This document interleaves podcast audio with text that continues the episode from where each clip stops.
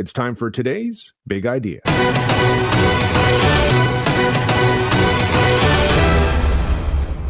Here's an idea. When tragedy strikes, shut up. I am tired of reading tweets and status updates that appear to be a sincere ex- expression of empathy and emotion but are really just a display of self promotion.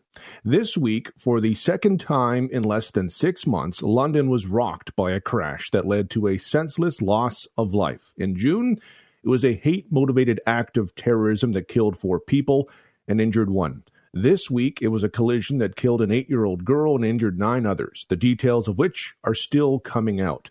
There are similarities between the two cases. Both involved people being hit by a vehicle that resulted in death and injury. Both happened in the west end of the city. Both happened in the evening. And both were followed by wild speculation before all the facts were known.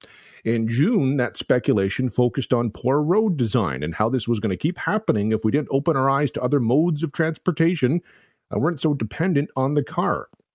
That all stopped when the identities of the victims were shared and was revealed to be a targeted attack. You would hope people would have learned their lesson, but of course they did not. This week on Twitter, there were threads about how the crash was terrible and about how we can prevent something like this from ever happening again. One focused on road design, speed limits, and regularly testing drivers to ensure they aren't putting others at risk. Another said, and I quote, Regardless of the cause, let's not demonize the driver. Our road design must change. Someone else wrote about how we need to improve infrastructure for pedestrians and cyclists, and how London's car centric infrastructure is dangerous. People even started to quibble over terminology, suggesting terms like pedestrian, cyclist, and driver dehumanizes those who are affected. Not to be outdone, on Facebook, people blame the Ministry of Transportation for not testing elderly drivers enough a reference to the fact the driver involved in the collision was 76 years old. Others on Facebook openly questioned whether a GM recall from last year was to blame without even knowing the type of car involved in the crash. Of course, there were also questions on social media about whether the driver was drunk or high. Maybe they were texting and driving. Maybe this was another targeted attack. It is natural for those whose world was rocked in June to relive some of those painful memories when there is another incident that is similar.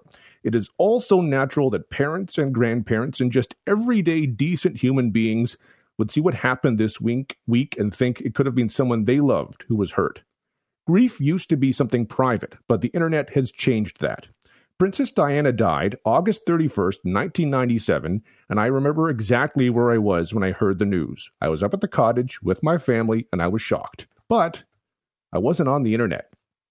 Diana's death came at a time when the internet was new and a foreign concept to many. Social media was just a twinkle in the eye of computer programmers everywhere. And yet, her death led to what is called the Dianification of public mourning. That's the idea that our method of mourning is driven more by selfishness and secularism than the sincerity of emotion. Cynics call those people grief junkies, people who rush to publicly mourn others whom they have never met. Now, I would like to believe that people do genuinely care about the well being of others and are sad when a life is lost, whether they knew them or not. But I do think the internet has brought out the worst in public grieving.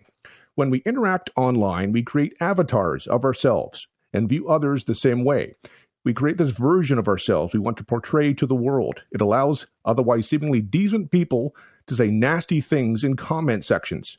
It isn't real. Lately, when I see people react to tragedy online, I see people exploiting the grief of others to feed their own ego. It's ironic that arguments about road design, driver testing, and speed limits, arguments that are fact based, are made all before the facts are known in the June attack or this week crash. It is sad that people rush to correct language such as pedestrian, cyclist, or driver because they believe it dehumanizes people, when what's really dehumanizing is to have your worst day turned into a talking point on social media. This may come as a shock to people, but when tragedy strikes, you don't have to say anything. You really don't. If you must say something, share your condolences, express your grief for the victims, and leave it at that. If you personally knew the victims, would you talk road design with them? would you talk about how awful you feel for them? The internet has made it easier to communicate without empathy because You're physically removed from everyone involved in a given situation, and this week is a perfect example of that. There is a time and place to talk road design, speed limits, driver testing, drunk driving, distracted driving, and speeding, but that time is not 24 hours after an incident has occurred and before police have even said what happened. Sometimes saying the right thing means saying nothing at all. And that's today's big idea.